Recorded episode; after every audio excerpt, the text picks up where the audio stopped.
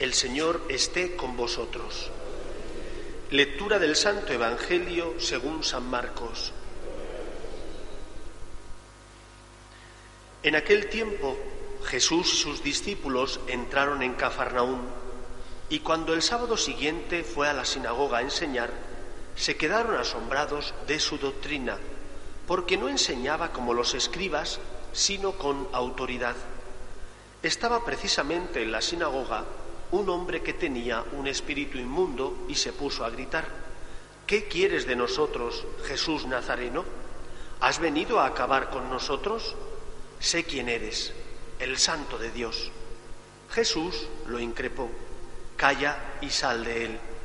El espíritu inmundo lo retorció y dando un grito fuerte salió.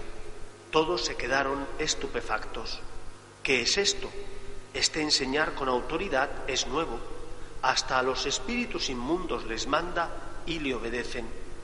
Su fama se extendió enseguida por todas partes, alcanzando la comarca entera de Galilea. Palabra del Señor. Jesús enseña con autoridad.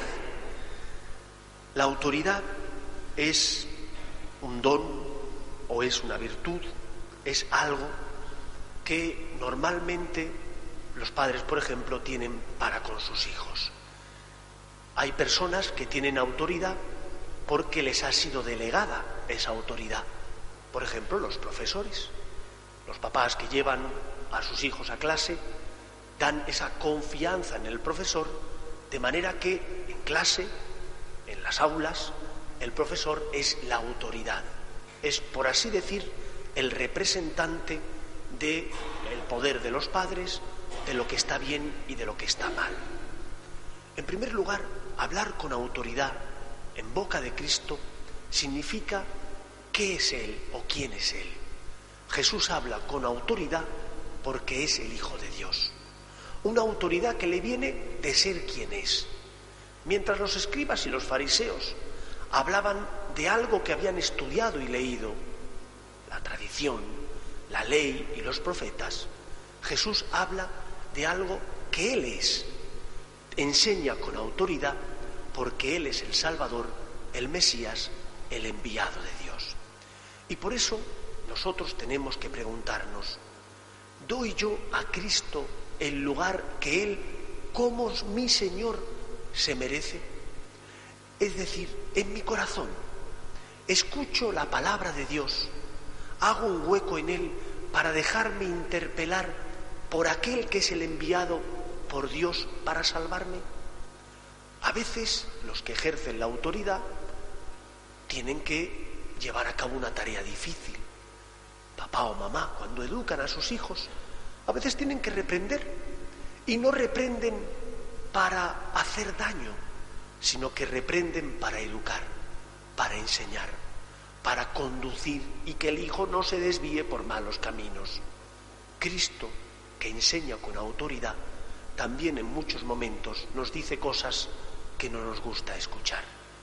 Que no nos gusta escuchar porque nuestra naturaleza herida por el pecado original tiende a veces hacia lo que no es bueno, hacia lo que no es bello, hacia lo que no es perfecto. No hemos nacido en un estado de naturaleza pura, al contrario, hemos nacido en un mundo que ya conoce el pecado, donde hay guerras, donde hay estructuras de pecado, donde hay personas que sufren, y eso hace que nuestra naturaleza también sienta esa inclinación al mal. Cristo, que obra con autoridad, te dice, tienes que comportarte de esta manera. Y eso supone para ti una gran dificultad. Entonces te tienes que preguntar, ¿quién es Jesús para mí? Jesús es mi Señor. Si es mi Señor, he de obedecerle.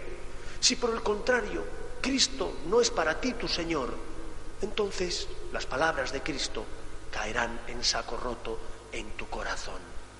Jesús enseña con autoridad porque es el Hijo de Dios, porque es la palabra hecha carne. Y tenemos que escuchar su palabra, no como una palabra que agrede, que cercena, que limita mi libertad, sino al contrario, como la palabra del Padre que ilumina, que me hace ser feliz, que me hace crecer espiritual y humanamente, que me enseña el camino que he de seguir y por lo tanto me revela el secreto de la felicidad. Jesús con su palabra libera, libera al endemoniado, libera a esa persona que se encontraba atada por el poder de esos demonios que tenía dentro de sí. Y cuando yo dejo que Cristo, que es el Mesías y el Salvador, sea la luz de mi vida, su palabra me libera.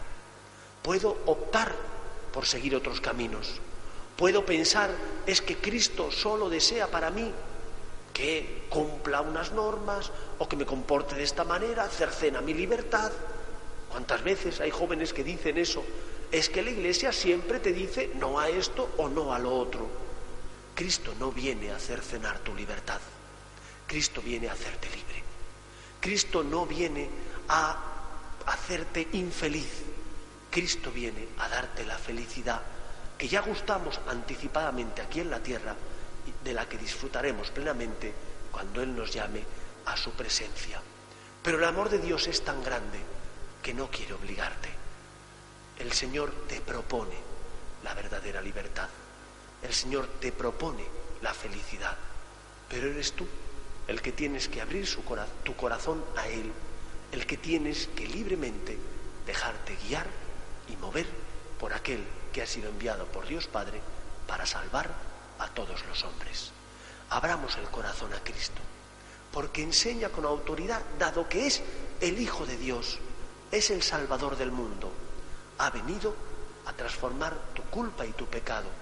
Cristo es el puente que une a los hombres con nuestro Padre Dios.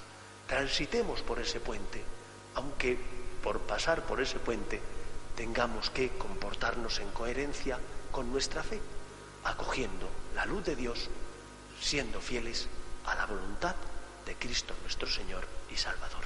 Que el Señor nos bendiga. Nos ponemos en pie. Oremos a Dios nuestro Padre